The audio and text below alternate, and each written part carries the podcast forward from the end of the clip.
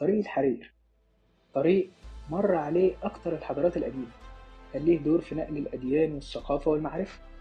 طريق انتشرت من خلاله المسيحية والبوذية ونشر التجار العرب من خلاله تعاليم الإسلام. الطريق اللي مشي من خلاله جيوش الإسكندر وكورش وجنكيز خان وهولاكو وتيمور لانو مشي فيه رحالة عظام زي ابن بطوطة ماركو بولو وغيرهم. طريق كانش دوره الوحيد نقل التجارة والبضائع الثمينة فقط لكن كمان كان بينقل الأفكار والاختراعات والثقافات من الصين مرورا بالهند ودول آسيا ومنها إلى شبه الجزيرة العربية والأفريقيا ومنها لأوروبا.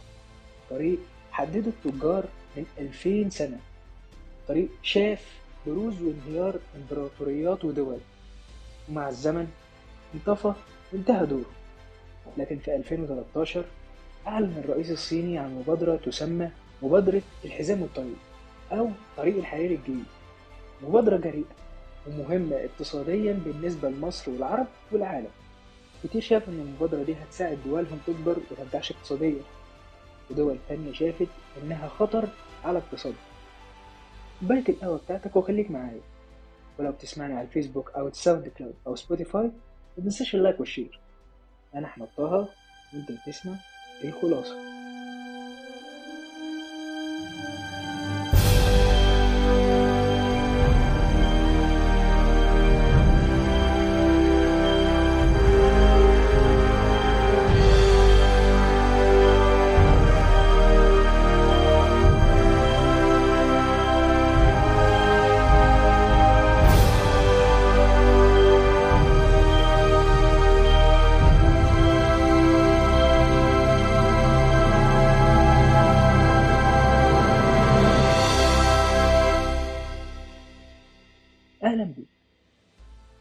المصادر عن إمتى بالظبط أنشئ طريق الحرير القديم.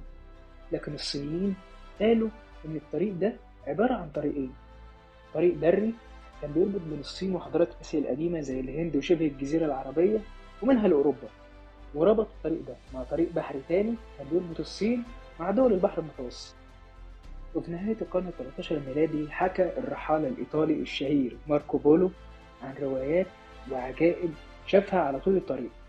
فكان بيحكي عن مدن قديمة موجودة في وسط الصحراء. بيحكمها ملوك لبسهم من حرير وعروشهم من الذهب ومدنهم كانت أجمل وأعظم من مدن أوروبا.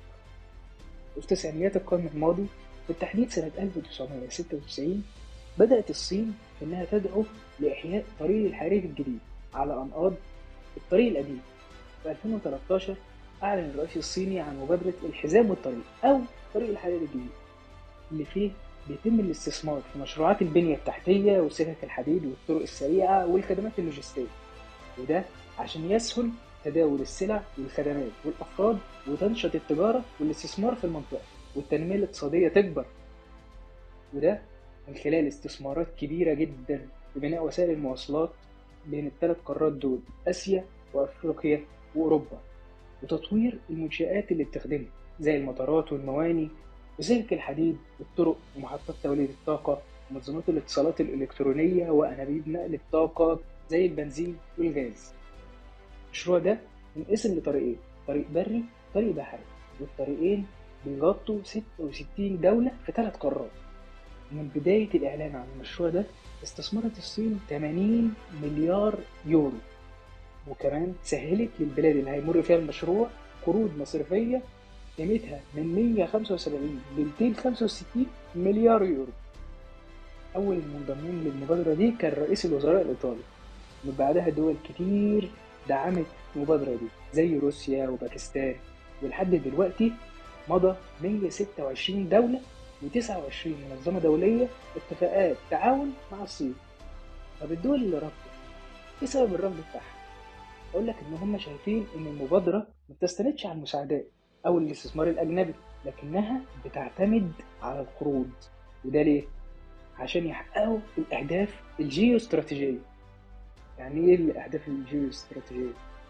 أقول لك إن هم يقصدوا إن الصين بتوقع الدول النامية في حاجة بيسموها فخ الديون واللي في رأيهم ده معناه إنك أنت لو ما سددتش قيمة الدين اللي عليك من الاستثمارات اللي هتقوم بيها الصين في البلد بتاعتك ده هيديها الحق في إنها تتدخل في سياسات الدولة وفي شؤونها الداخلية. وحتى كمان في وقت التعاقد بتفرض شروط تعاقد مجحفة جدا. ولو ما تمش سداد الديون دي يتم الاستحواذ على الشركات والمنشآت اللي هي عملتها. طبعا دول نامية كتير تم فيها الاستثمارات دي وعجزت عن السداد.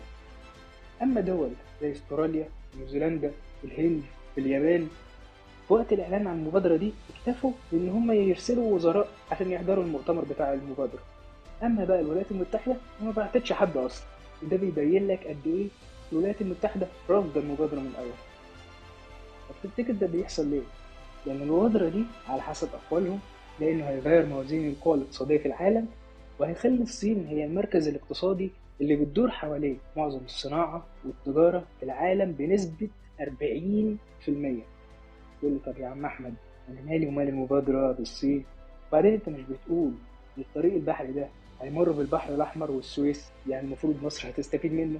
أقول لك أنت صح.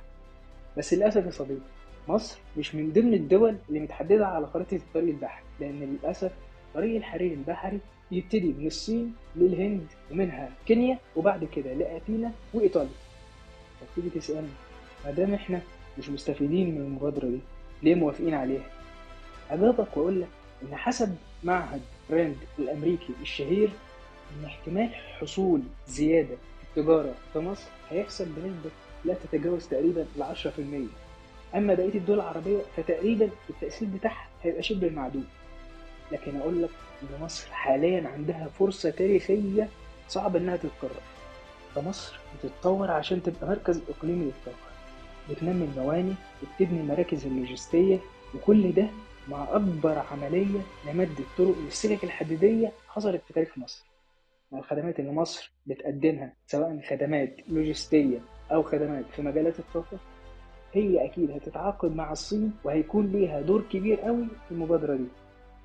واختم كلامي بكلام الدكتور خالد عبد العظيم الخبير الدولي في تخطيط النقل ومدير معهد النقل سابقا.